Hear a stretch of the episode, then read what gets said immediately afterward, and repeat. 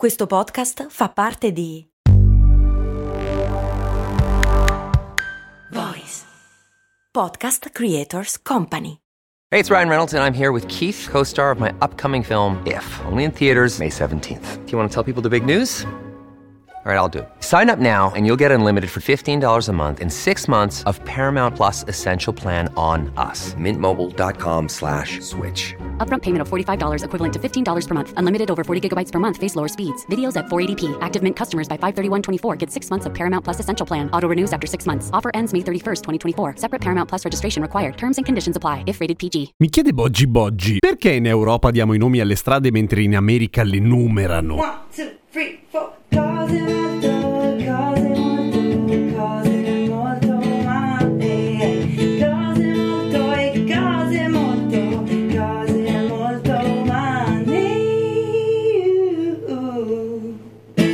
Giampiero Kesten e queste Cose Molto Umane, il podcast che risponde alle vostre più recondite curiosità sparse in giro per il vostro cervello, tipo questa. Che però la domanda è un po' mal posta, nel senso che non è del tutto vero che in Europa diamo solamente i nomi alle strade, primo, e non è vero che in America le numerano e basta. Sono più o meno la metà delle strade americane che sono numerate e non hanno un nome. E anche dove ci sono un casino di strade numerate, come per esempio New York, ci sono anche un sacco di altre strade che hanno i nomi, metti Wall Street, giusto per dirne una un po' famosina. Oppure Broadway, che vogliono dire rispettivamente strada del muro e via larga. Ok, non particolarmente originali forse i nomi, però comunque sono dei nomi, non sono dei numeri. Ma quindi come mai quella di numerare le strade è una tradizione antica ma non poi così tanto? Cioè si comincia nel 1811 proprio a New York, quando la città inizia a crescere tanto tantissimo e ovviamente bisogna costruire tantissimo e aggiungere un casino di strade per raggiungere i posti nuovi che bisogna insomma eh, bisogna trovare un metodo per farlo in modo razionale ok? E se vedete la cartina di New York soprattutto di Manhattan noterete che è una griglia perfettamente ortogonale a parte poche eccezioni. Questo rende la città di New York particolarmente navigabile nel senso che puoi trovarci le strade ma soprattutto il traffico scorre in modo incredibile per la quantità di gente che ci vive nel senso che con il fatto che è a griglia e con il fatto che le strade sono alternativamente in un senso o nell'altro, è tutto molto molto scorrevole, ma la questione dei numeri non c'entra niente con il traffico, c'entra con appunto la navigabilità, nel senso che puoi trovare i posti e le strade dove devi andare, anche se non hai grande dimestichezza con la città stessa, nel senso che ovviamente se devi andare sull'ottava e sei sulla quinta e hai appena superato la quarta, beh,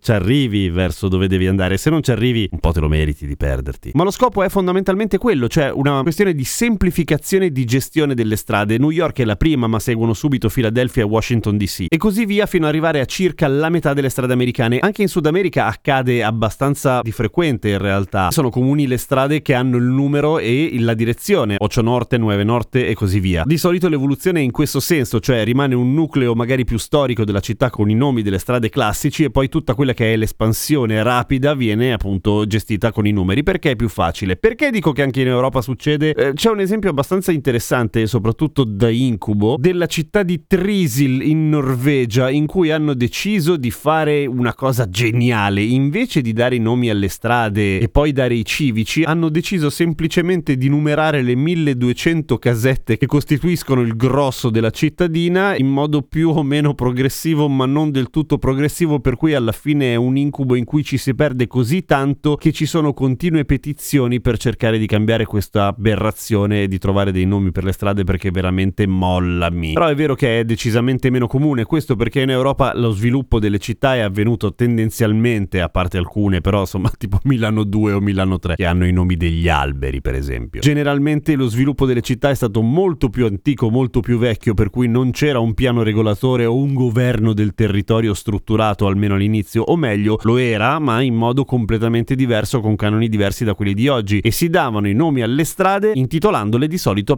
personaggi che andavano in qualche modo celebrati e ricordati. Ma come si danno i nomi alle strade? Anche questa è una domanda di un patron, però vale la pena dedicare una puntata a parte. Quindi per tornare alla domanda iniziale, beh sì, è per quello, perché vengono studiate così e soprattutto sembra molto freddo e molto triste numerare tutte le strade senza trovargli un nome di battesimo, poverine, ma vi assicuro che muoversi nelle città con le strade numerate è facilissimo. Ho una faccia, cercami su Instagram, sono Radio Kesten, a domani con cose molto umane.